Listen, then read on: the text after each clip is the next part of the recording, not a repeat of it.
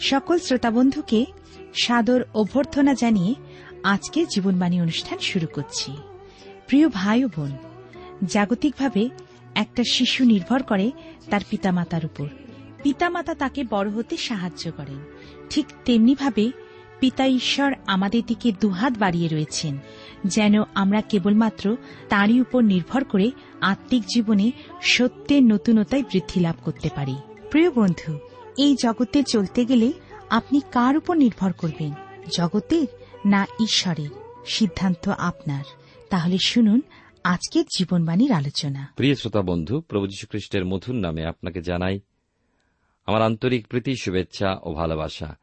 জীবনবাণীর ধারাবাহিক অনুষ্ঠানে, ধারাবাহিক আলোচনায় আমরা বাইবেলের পুরাতন নিয়মে প্রথম সমিয়েল থেকে আলোচনা শুনছি। আপনারা যারা গত অনুষ্ঠানে উপস্থিত ছিলেন, তারা নিশ্চয়ই জানেন, দাউদ এবং গলিয়াতের ঘটনা শুরু আমরা সতেরো অধ্যায় দেখেছি। আজকে সতেরো অধ্যায় পঁচিশ পদ থেকে আলোচনা করব রণক্ষেত্র। ইতিপূর্বেই আমরা দেখি সেই খলনায়ক, যিনি, তিনি হচ্ছেন সেই গলিয়াত এবং নায়ক সেই দাউদ, যিনি ছোট্ট ষোলো বৎসর বয়স্কে যুবক। এখনও তিনি সম্মুখাসম্মুখী হননি। প্রথম সমিয়েল সতেরো অধ্যায় চব্বিশ থেকে সাতাশ পদে আমরা দেখতে পাই। বিশেষ করে আমি কয়েকটি পদ পাঠ করি। আপনার সামনে যদি বাইবেল আসে, তাহলে আমার সঙ্গে খুলুন। প্রথম সমিয়েল তার সতেরো অধ্যায় চব্বিশ পদে পাঠের আরম্ভ চারশো ছেচল্লিশ পৃষ্ঠায় লেখা আছে, কিন্তু ইসরায়েলের সমস্ত লোক সেই ব্যক্তিকে দেখিয়া, অর্থাৎ গলিয়াতকে দেখিয়া তার সম্মুখ হইতে পলায়ন করিল। তারা অতিশয় ভীত হইয়াছিল। আর ইসরায়েলের লোকেরা পরস্পর কহিল, এই যে ব্যক্তি উঠিয়া আসিল, ইহাকে তোমরা দেখিতেছ তো? এ তো ইসরায়েলকে টিটকারি দিতে আসিয়াছে। ইহাকে যে বধ করিবে, রাজা তাহাকে প্রচুর ধনে ধনবান করিবেন ও তাহাকে আপন কন্যা দিবেন এবং ইসরায়েলের মধ্যে তাহার পিতৃকুল নিষ্কর করিবেন। ঈশ্বর তার আপন পঠিত বাক্যের দ্বারা আমাদেরকে আশীর্বাদ করুন। আসুন, এই অংশে আলোচনায় যাবার পূর্বে ঈশ্বর হাতে সমর্পিত হয়ে প্রার্থনায় যাই। পরম প্রেমময় পিতা, ঈশ্বর, তোমার পবিত্র নামে ধন্যবাদ করি। তোমার অপূর্ব উপস্থিতি এবং তোমার অপূর্ব পরিকল্পনার জন্য যেন তোমার বাক্যের নিগুড় বিষয় আমরা জানতে পাই, তাই তুমি বেতারের মধ্যে দিয়ে এই সুযোগ করে দিয়েছ। তোমায় ধন্যবাদ দিই সকল শ্রোতা বন্ধুর জন্য যারা নিয়মিত অনুষ্ঠান শোনেন এবং আজকে প্রথমবার এই অনুষ্ঠানে যোগ দিলেন। সকলকে আশীর্বাদ করো তোমার বাক্যের দ্বারা নবায়িত করো, তোমার আনন্দে পরিপূর্ণ করো, তোমার ইচ্ছা দ্বারা আমাদেরকে চালিত করো। যারা অসুস্থ পীড়িত আছে, তাদেরকে তুমি সুস্থ দান করো। যারা পত্রের মাধ্যমে তাদের সমস্যা, দুঃখের কথা জানিয়েছেন, তাদের প্রতি তুমি দয়া করো প্রভু। আমাদের দেশকে আশীর্বাদ করো দেশ তাদেরকে আশীর্বাদ করো। ধন্যবাদ, গৌরব, মহিমা, শুধুমাত্র তোমাকে দান করে প্রার্থনা, যিশুর নামে চাই। আমেন।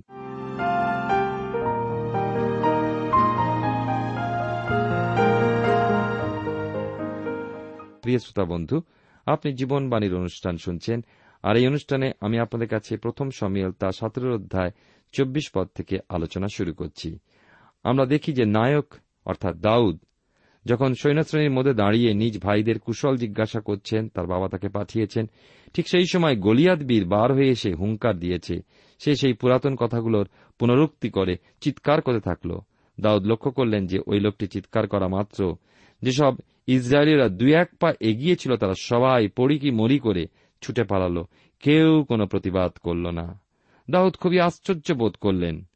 সৈন্যদলের একজন বলল, ওই পলেষ্টীয় লোকটি ইসরায়েল জাতিকে টিটকারি দিচ্ছে, আর তাই রাজা বলেছেন, যে ব্যক্তি ওই পলেষ্টীয় বধ করবে, রাজা তাকে প্রচুর ধন দেবেন, তার পিতৃকুলকে নিষ্কর করবেন, আর সেই ব্যক্তিকে নিজ কন্যাকে দেবেন। দাউদ আরেকবার রাজার প্রতিশ্রুতি বিষয় জেনে নিলেন। দাউদ বলেন ওই অচ্ছিন্নতক পলেষ্টীয় তো কে যে জীবন্ত ঈশ্বরকে টিটকারি দেয়? সতেরো অধ্যায় আঠাশ উনত্রিশ পদে আমরা পাই, দাউদ যখন সৈন্যশ্রেণীর মধ্যে কথা বলছেন, সেই সময় দাউদের জ্যেষ্ঠ ভ্রাতা, অর্থাৎ বড় দাদা ইলিয়াব, সেখানে উপস্থিত হলেন। দাউদের কথা শুনে মনে মনে খুবই চটে গেলেন। ইলিয়াব তাকে প্রশ্ন করলেন, তুই কেন নেমে আসলি? মেষগুলো কার হাতে দিয়ে এলি? দাউদ যতই বলছেন, আমি নিজের থেকে এখানে আসিনি, বাবা আমাকে পাঠিয়েছেন। ইলিয়াব সে কথা শুনলেন না, কিন্তু উল্টে তাকে আরও ধমক দিয়ে বললেন, তোর মনের দুষ্টতার কথা আমি জানি, তোর মনে অহংকার হয়েছে, আর তাছাড়া তুই যুদ্ধ দেখতে এসেছিস। ইলিয়াবের ভৎসনা ও দাউদের প্রতি ব্যবহার আমাদের বলে দেয় যে ভাইদের সাথে তার কেমন সম্পর্ক ছিল। দাউদ নিজ পরিবারে সকলের কাছে অবহেলিত ছিল। যাই হোক, দাউদের বড়দাদা তাকে বকছেন, তবুও দাউদ সাহসের সাথে অন্যদের সাথে আলোচনা করছেন। এই সংবাদ শিবির মধ্যে শৌলের কাছে গিয়ে পৌঁছাল এবং শৌল দাউদকে নিজের কাছে ডেকে পাঠালেন। ব্যক্তিগতভাবে আমি চিন্তা করছিলাম যে ইলিয়াব নিশ্চয়ই শুনেছিলেন যে শৌল দাউদকে ডেকে পাঠিয়েছেন, অতএব ইলিয়াবের মনের অবস্থা কেমন। প্রথম সমিল তার সতেরোর অধ্যায় বত্রিশ থেকে সাঁত্রিশ পদে পাই। দাউদ যখন শৌলের সম্মুখে এলেন, শৌল অবাক হয়ে দাউদের মুখের দিকে চেয়েছিলেন এবং দাউদ সেই চাহনি দেখে অনুমান করে নিলেন যে শৌলের মন দাউদকে মেনে নিতে পারছে না। বা এক কথায় দাউদকে বিশ্বাস করতেও তার উপরে ভরসা করতে পারছে না। তাই দাউদ শৌলকে বললেন, মহারাজা, ওই পলেস্টিটার জন্য আপনাদের মনে হতাশা না আসুক। আমি আপনার দাস, ওই লোকটিকে পরাস্ত করব। দাউদের কথা শুনে স্নেহ ও দয়ায় রাজার মন ভরে গেল। অবিশ্বাসপূর্ণ আবেগে শোল বললেন, তুমি বালক মাত্র আর ওই পলেষ্টীয় বাল্যকাল থেকে যোদ্ধা। এ কেমন করে সম্ভবপর হবে? রাজা শৌলের কথাটা দাউদের নির্ভরকর্তাকে যেন আঘাত দিল। তাই দাউদ সাথে সাথে জবাব দিলেন, মহারাজ বাবার মেষ চড়াচ্ছিলাম আমি একা। এমন সময় একটা সিংহ অন্যদিক থেকে এক বিশাল ভল্লুক এসে মেষশাবকের উপরে ঝাঁপিয়ে পড়ে মেষশাবক মুখে তুলে নিল। দাউদ বলে চললেন, আমি একা বিলম্ব না করে ছুটে গিয়ে পশু দুটির উপরে ঝাঁপিয়ে পড়ে একটাকে এক ঘুষিতে শেষ করলাম, অন্যটা যখন আমার প্রতি ঘুরে দাঁড়াল তখন তার দাড়ি ধরে এক আছাড়ে সেটাকে শেষ করলাম। দাউদ শৈলের উপর সিদ্ধান্ত ভার দিয়ে। জবাবের অপেক্ষা না করে বলে চললেন, তাহলে আপনি বলুন, ওই অছিন্নতক ঈশ্বর নিন্দুক পলেষ্টীয় তাদের একটারই সমান হবে? খুবই জোরের সঙ্গে দাউদ বললেন যে, সদাপ্রভু তার দাসকে সিংহ ভল্লুকের থাওয়া থেকে রক্ষা করেছেন, সেই সদাপ্রভু ওই পলেস্টীয়দের হাত থেকে আমাকে উদ্ধার করবেন। এখানে উদ্ধার শব্দটি উপযোগী। সদাপ্রভু ঈশ্বর ইসরায়েল জাতিকে মিশরেদের হাত থেকে রক্ষা করেননি, কিন্তু উদ্ধার করেছিলেন। শোল বললেন, যাও, সদাপ্রভু তোমার সহবর্তী হবেন। প্রথম সমিল তার সতেরো অধ্যায় আটত্রিশ থেকে উনচল্লিশ পদে পাই যে শৌলের আদেশে দাউদকে যুদ্ধসজ্জা পরিয়ে মাথায় পিতলের শিরস্ত্র, গায়ে বর্ম পরিয়ে দেওয়া হল। কোমরে তরবারি ঝুলিয়ে দেওয়া হল। দাউদের তো যুদ্ধাস্ত্র পরার অভ্যাস ছিল না। চিরকাল মাঠে মেষ চড়াত, সুতরাং ওই পোশাক পরে এক পাও চলতে পারলেন না। শেষে ওই পোশাক খুলে ফেললেন। দেখুন যে যোদ্ধা তার নির্ভর, তার অস্ত্রে, তার দৈহিক ক্ষমতায় তার মনোবলে। রাজা শৌল তাই দাউদকে নিজ শিরস্ত্র, বর্ম অস্ত্র দিয়েছিলেন, কিন্তু দাউদ একজন মেষপালক। তিনি প্রান্তরে একা। দৈহিক বল ছিল মনোবল ও ছিল, আর ছিল ঈশ্বরে বিশ্বাস। বিপদে রক্ষাকারী দিয়াওয়ালের হাত থেকে উদ্ধারকারী মেষপালকের যষ্টি তার হাতে। ওই প্রান্তরে বসে বিনা সুরে গান গেয়ে থাকেন। যখন আমি মৃত্যুচ্ছায়ার উপত্যকা দিয়ে গমন করিব, তখন অমঙ্গলের ভয় করিব না কেন? তুমি আমার সঙ্গে সঙ্গে আছো, তোমার পাঁচনীয়, তোমার যষ্টি আমাকে সান্ত্বনা করে। দাউদ নিজ যষ্টি হাতে যুদ্ধক্ষেত্রে ওই মুখে রওনা হন। অঙ্গে মেষপালকের পোশাক, পায়ে মেষপালকের পাদুকা বাম হাতে যষ্টি ডান হাতে ফিঙে, অর্থাৎ সেই গুলতি। আর সেই নদী থেকে বেছে বেছে চিক্কন দেখে, চকচকে এবং পাথর পাঁচটা তুলে নিল। কাঁধের ঝোলার মধ্যে রাখলেন। মুখ তুলে আর একবার সেই পলেষ্টি বীরের দিকে দেখলেন। প্রথম সমিয়াল সতেরো অধ্যায় চল্লিশ থেকে আমরা দেখি, সাতচল্লিশ পদে দেখি এবং পঞ্চাশ পদ পর্যন্ত দেখব। যুদ্ধ শুরু, প্রথমে গলিয়াত দাউদকে লক্ষ্য করেনি। গলিয়াতের ঢাল বাহী লোকটি আগে আগে আসছিল। এটা স্বাভাবিক, যুদ্ধ করতে এগিয়ে আসবে। কোন পূর্ণ বয়স্ক পুরুষ যুদ্ধ সাজে সজ্জিত হয়ে আসবে। গলিয়াত চারিদিকে ফিরে ফিরে তাকাচ্ছে, কোথায় সেই যোদ্ধা? আর দাউদের দিকে তার নজর পড়ল। দাউদকে দেখে খুবই তুচ্ছ জ্ঞান করল। শুরু হল বাঘযুদ্ধ গলিয়াত নিজেকে অপমানিত মনে করল। চিৎকার করে উঠে বলল, কিরে, আমি কি কুকুর? তুই লাঠি নিয়ে আমার কাছে আসছিস? তুই আয়। প্রতিদ্বন্দ্বিতার আহ্বান, আয়, তোর টুটি ছিঁড়ে আকাশের পাখিদের ও বনের পশুদের খাওয়াবো। তারা তোর মাংস খাবে। দাউদ একজন বালক মাত্র। ফুটফুটে রক্তবর্ণ মুখমণ্ডল দেখতে সুন্দর। সমস্ত যুদ্ধক্ষেত্রে শ্বাসরুদ্ধ করে হতবাগ হয়ে রয়েছে, তারই মধ্যে বালক কণ্ঠের আওয়াজ ধ্বনিত হল, বীর, তুমি খড়গ বর্ষা ও শল্য নিয়ে আমার কাছে আসছ, কিন্তু আমি বাহিনীগণের সদাপ্রভুর, ইসরায়েলের সৈন্যগণের ঈশ্বরের নামে তুমি টিটকারি দিয়েছ, তাঁরই নামে তোমার কাছে আসছি। আজ সদাপ্রভু তোমাকে আমার হাতে সমর্পণ করেছেন। দাউদের কথা যেন প্রতিধ্বনিত হতে লাগল, আর দাউদ আরও বললেন, আমি একটিবার আঘাত করব, তোমার দেহ থেকে মুন্ড তুলে নেব। পলেষ্টীয় সেনাদের সব আকাশের পাখিরা ভূমির পশুরা খাবে। সমস্ত পৃথিবী জানবে ইসরায়েলের এক ঈশ্বর আছেন। সমস্ত পৃথিবী আরও জানবে যে সদাপ্রভু খড়গ বর্ষা দ্বারা নিস্তার করেন না। ওই কথা শোনা মাত্র গলিয়াত রাগে গড়গড় করতে লাগলেন। দাউদের দিকে ছুটে আসতে লাগল সে। দাউদ ঝুলি থেকে একটা পাথর ফিঙায় লাগিয়ে ঘোরাতে ঘোরাতে গলিয়াতের দিকে ছুটলেন এবং ঠিক সময় মতো সমস্ত শক্তি দিয়ে ফিঙা চালালেন এবং পাথর বিপুল গতিতে গিয়ে গলিয়াতের কপালে গেঁথে গেল। ওই বিশাল দেহ অদমুখে ভূমিতে পড়ল। দাউদের সেই টিপ অতি নিখুঁত ছিল এবং বর্মের মধ্যে ঠিক মুখের উপরে বাইরে দেখার যে ফাঁকা জায়গাটা ছিল, তার মধ্যে দিয়ে ওই পাথর কপালে বসে গেল। কোন একজন বলেছেন যে দাউদের ফিঙ্গার পাথর খুব কম হলেও প্রতি সেকেন্ডে দুশো ফিট গতিতে ছুটে গিয়েছিল। কেবল দৃঢ় বিশ্বাস, ধৈর্য, একাগ্রতায় দাউদ জয়লাভ করলেন। আজকালকার দিনে যেমন খুব তাড়াতাড়ি ক্রিকেট বল ছোঁড়া হয়, ফাস্ট বোলার বলা হয়, ঠিক তেমনি সেই দিন দাউদের সেই পাথর প্রচণ্ড গতিতে গিয়ে তার কপালে আঘাত করল। প্রথম সমিল সতেরো অধ্যায় একান্ন থেকে চুয়ান্ন পদে পাই গলিয়াত ভূপাতিত। দাউদের হাতে খড়গ নেই। মুহূর্তের মধ্যে সিদ্ধান্ত, ছুটে গিয়ে গলিয়াতের খড়গ দিয়েই তার মুন্ডু ছিন্ন করে তুলে ধরলেন। ইসরায়েল শিবির আনন্দের জয়ধ্বনি করে উঠল। অন্যদিকে পলেষ্টি শিবির দেখল তাদের চ্যালেঞ্জ দাউদের পদতল। তখন তারা চিৎকার করে উঠল, পালাও পালাও পালাও। ইসরায়েল শিবির পাল্টা চিৎকার করল, আগাও, তাড়াও, ধরো, মারো। এইভাবে পলেস্টীয়রা পালাতে শুরু করল আর ইসরায়েল জয় ঐক্রণ পর্যন্ত ধাওয়া করে গেলেন। ওই পথের দুই পাশে অসংখ্য পলেস্টীয় মৃতদেহ পড়ে রইল। বিজয়ী দাউদ গলিয়াতের মুন্ডু জিরুসালামে নিয়ে গেলেন। পলেস্টীয় গলিয়াতের সাজসজ্জা ও তরবারি নিজের কাছে রাখলেন। দাউদ গলিয়াতের যুদ্ধ জগৎ বিখ্যাত কাহিনী। শেষ হল, কিন্তু প্রশ্ন একটাই রয়ে গেল যে দাউদ স্রোতমার্গ থেকে পাঁচটা পাথর কেন পোড়ালেন? তিনি বিশ্বাসী ছিলেন, সুতরাং একটা পাথরই তো তার পক্ষে যথেষ্ট ছিল। এ বিষয়ে অনেকে অনেক মত দিয়েছেন, আমার ক্ষুদ্র বুদ্ধিতে বলি। শিকারে যখন শিকারে যায়, সে তার তুনে কি একটাই তীর রাখে? রাইফেল বা বন্দুক নিয়ে গেলে কি একটাই গুলি রাখে?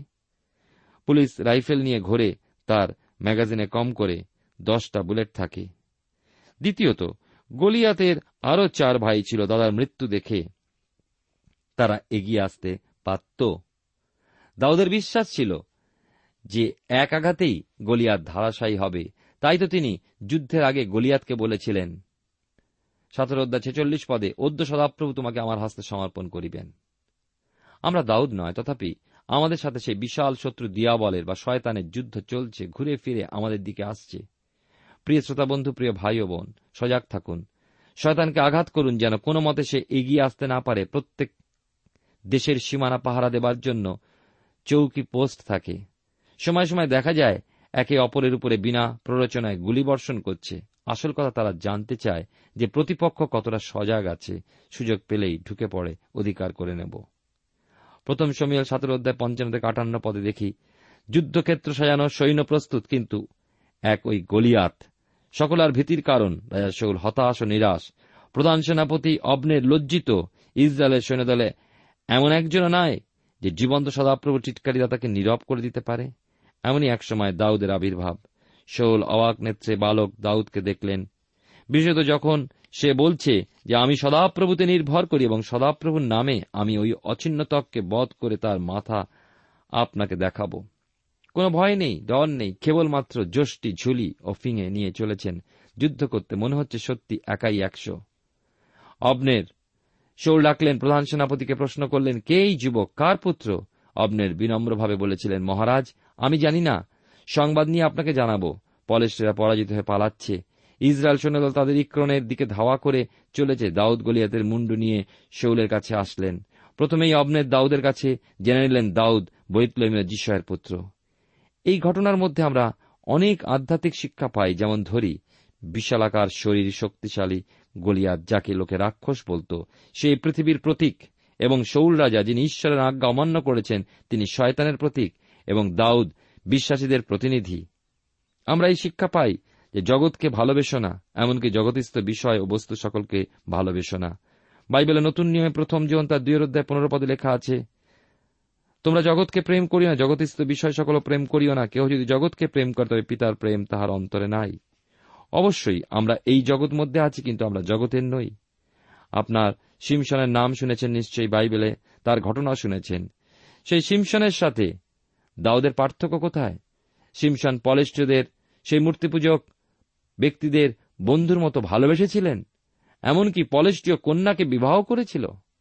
গলিয়াত মস্ত বীর ছিল, কিন্তু দাউদ তাকে শত্রুর চোখেই দেখলেন। প্রিয় শ্রোতা বন্ধু প্রিয় ভাই বোন শুনুন।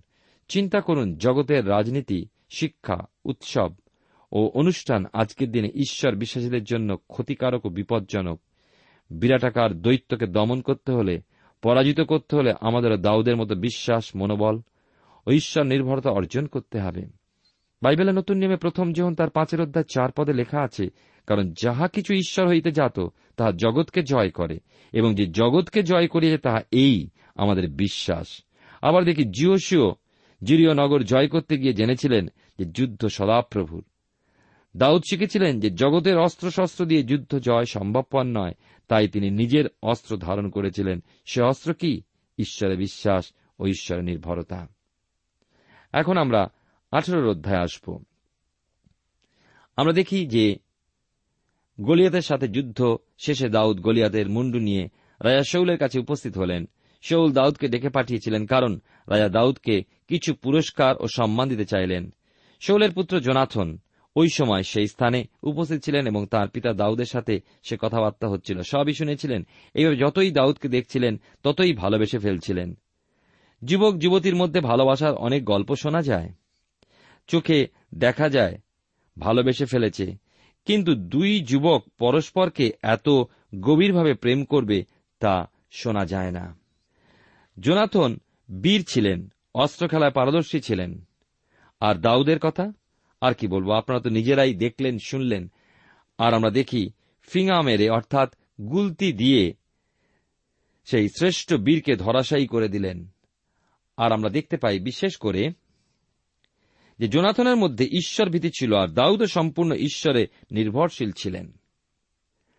প্রথম সময়েল আঠেরো অধ্যায় আমরা পাই প্রথম থেকে পাঁচ পদে, যে এতদিন দাউদের পরিচয় ছিল বৈতলেমীয় যিশয়ের পুত্র রাখাল বালক। এরপর প্রয়োজনে তাকে ডাকা হতো, যখনই রাজা শৌলের উপরে মন্দ আত্মা ভর করত দাউদ বিনা ঝঙ্কার তুললে মন্দ আত্মা দূর হতো। শৌল প্রায় নির্জীবের মতো পড়ে থাকতেন, তখন দাউদের পরিচয় জানবার প্রয়োজন বোধ করেননি। দাউদ আসতেন, ফিরে যেতেন পিতার মেষপালের মাঝে। সেই মাঠে। ঘটনা যতই পড়ছি, মনে হচ্ছে যেন রীতিমতো একটা নাটক। কোথা হতে উদয় হল এক যেন খলনায়ক গলিয়াত। শুরু হল লম্প ঝম্প দম্ভ। কে আছিস, আয় এগিয়ে আয়। সেখানে জড়ো হল ইসরায়েলের ঝানো ঝানো বীর। যোদ্ধারা কিন্তু গলিয়াতের হুঙ্কার শুনে সব কাত হয়ে পড়ল।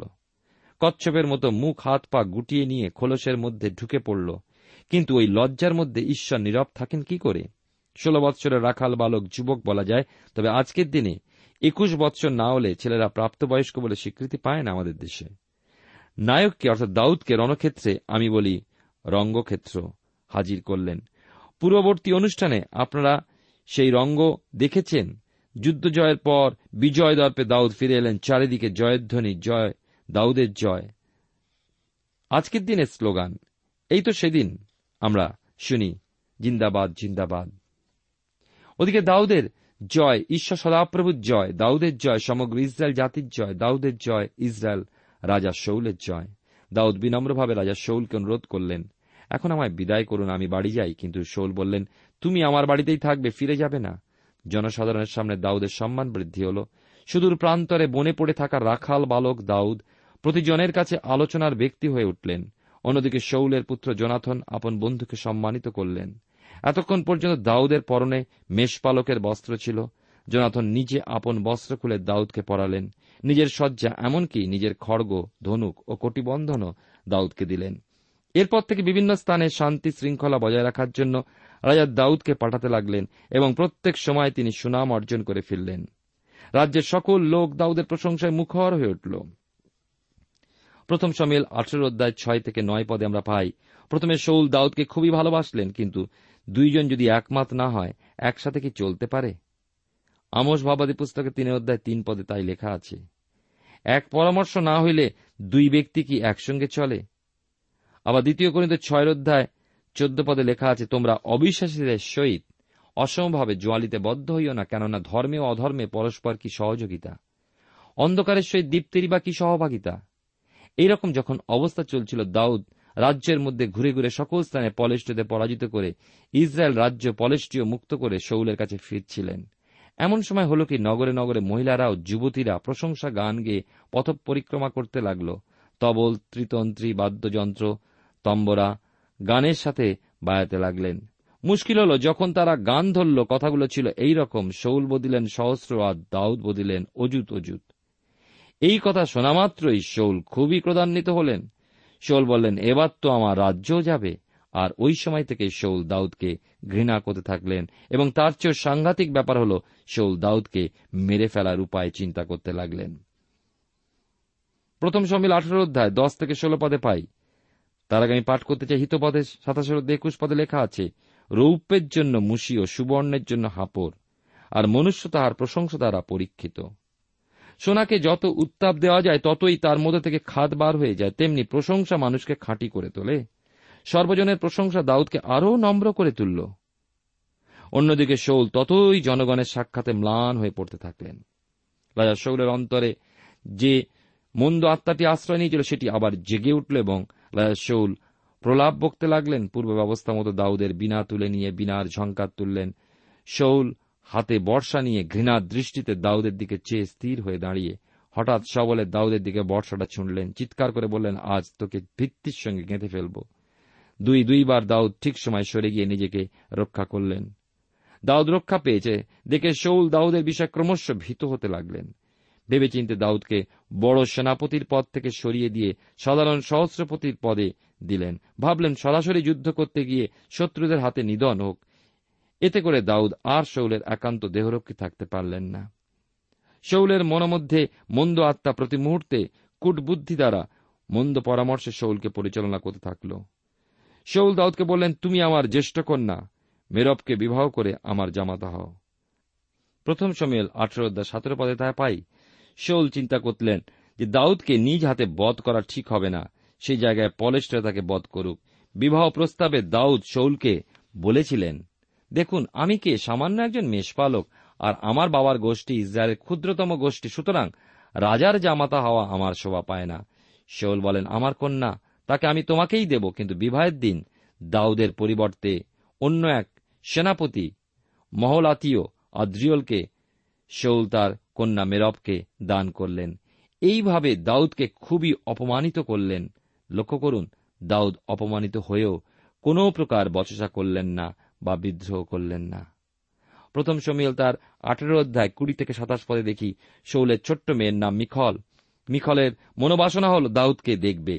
কারণ সারা ইসরায়েল রাজ্যে দাউদের প্রশংসা ছড়িয়ে গেছে। প্রত্যেক মুখ বলছে, এরকম বীর আর কে আছে? পাথর দিয়ে বিরাট রাক্ষসকে ভূপাতিত করে। তারই তরবারি দিয়ে মুন্ডু কেটে নিলেন। মিখল রাজপুরী মধ্যে থাকলেও আমরা দেখি যে তার সেই মহান ব্যক্তিকে দেখার প্রবল বাসনা। ওদিকে রাজা দাউদকে প্রাসাদে রেখে দেওয়ার ও রাজপুত্র জোনাথনের বন্ধু রূপে স্বীকৃতি পাওয়া ওই প্রাসাদে ইতস্তত ভ্রমণ করার অধিকার তার ছিল। রাজকন্যা মিখল কোন ক্রমে কোন সময় দাউদকে দেখে ভালোবেসে ফেলল। তবে বিবাহ করার জন্য যে ভালোবাসা সে ভালোবাসা নয়, কিন্তু জাতীয় হিরোকে যে চোখে ভালোবাসে সেই ভালোবাসা। দাউদকে যে মিখলকে ভালোবেসেছিলেন তা নয়, তিনি তার কর্তব্য পালন নিজেকে নিয়োজিত রেখেছিলেন। মিখল দাউদকে ভালোবাসছে এই সংবাদ রাজার কানে পৌঁছে গেলে পর। শৌল খুব খুশি হলেন। মনে মনে ভাবলেন, যাক, ভালোই হল। আমরা দেখতে পাই, বিশেষ করে এই অংশে, যে শৌল দাসদের মধ্যে দিয়ে দাউদকে বলে পাঠালেন, দাউদ যেন তার জামাতা হন। আমরা দেখতে পাই, দাউদও কাঁচা ছেলে নয়। সে তার কাছে প্রস্তাব নিয়ে এলো, তাকে বললেন আরে ভাই, রাজার জামাতা হওয়া কি লঘু বিষয়? তাছাড়া আমি তো চাষির ছেলে, অতি দরিদ্র, সবার তুচ্ছের পাত্র। শৌলের কাছে সেই কথা পৌঁছানো মাত্র শৌলের মাথায় দুষ্ট বুদ্ধি এলো। শৌল বললেন না না না, আমি কোনো পণ চাই না। দাউদ আমার কন্যাকে লাভ করার জন্য পলেষ্টীয় পুরুষের একশোটি লিঙ্গাগ্র ত্বক নিয়ে আসুক। রাজা শৌল মনে মনে স্থির করলেন, ওই পলেষ্টীয়দের হাতে যদি দাউদ মরে, তাহলে শত্রু নিধন হল, নিজের সুনাম বজায় থাকল। মনে রাখব যে দাউদ কিন্তু মিখলকে ভালোবাসতেন, তবে রাজার জামাই যদি হওয়া যায়, ক্ষতি কি? দাউদ তার সঙ্গী সৈন্যদের বললেন, চলো, রাজার জন্য পলেষ্টীয়দের একশত লিঙ্গাগ্র ত্বক নিয়ে আসি। আর বাইরে গিয়ে দুই শত পলেষ্টীয় লিঙ্গাগ্র ত্বক এনে রাজা শৌলকে দিলেন। রাজাও মিখলের সাথে দাউদের বিবাহ দিলেন। প্রথম সমিল তার আঠেরো অধ্যায় আঠাশ থেকে তিরিশ পদে পাই শৌল। লক্ষ্য করলেন যে সদাপ্রভু ঈশ্বর দাউদের সহায়তা ছাড়া মিখল দাউদকে ভালোবাসে, সুতরাং বুদ্ধিপূর্বক দাউদকে বধ করতে হবে। এরপরে আমরা উনিশের অধ্যায়ে আসব, যে বিষয়ে আমরা আগামী অনুষ্ঠানে শুনব। কিন্তু আমরা দেখি যে এতে করে যতদিন যেতে লাগল, শৌলের ভয়ও বৃদ্ধি পেতে থাকল। দাউদকে জামাতা অপেক্ষা শত্রু বলতে থাকলেন। অন্যদিকে পলেষ্টদের ধুরন্ধর সেনাপতিরা মাঝে মাঝে সৈন্যসম্মত নিয়ে ইসরায়েলদের বিব্রত করতে থাকল। কিন্তু দাউদ বুদ্ধিপূর্বক চলে সেই বিদ্রোহ সম্পূর্ণ দমন করলেন এবং এইভাবে দাউদ আরও সম্মানের অধিকারী হলেন। ঈশ্বর আপনার জীবনে মঙ্গল করুন।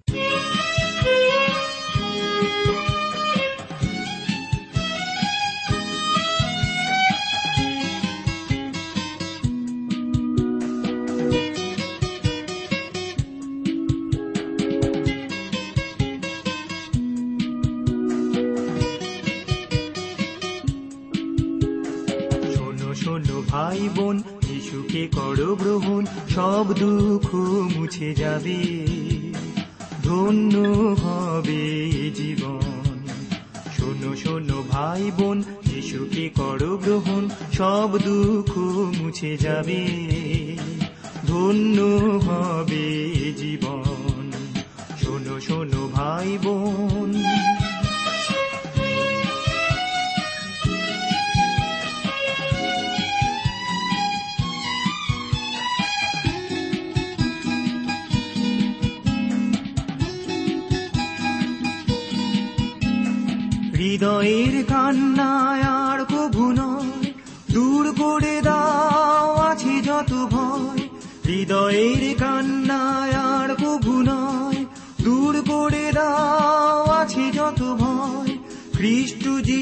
করো জীবনের প্রভু, খ্রিস্ট যিশুকে করো জীবনের প্রভু, দুটি হাতে ধরো তার যুগল চরণ।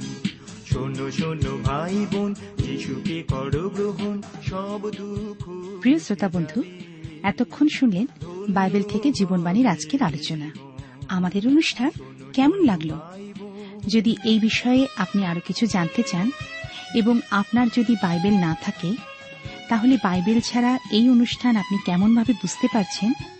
আমাদের ঠিকানায় শীঘ্রই লিখে জানান।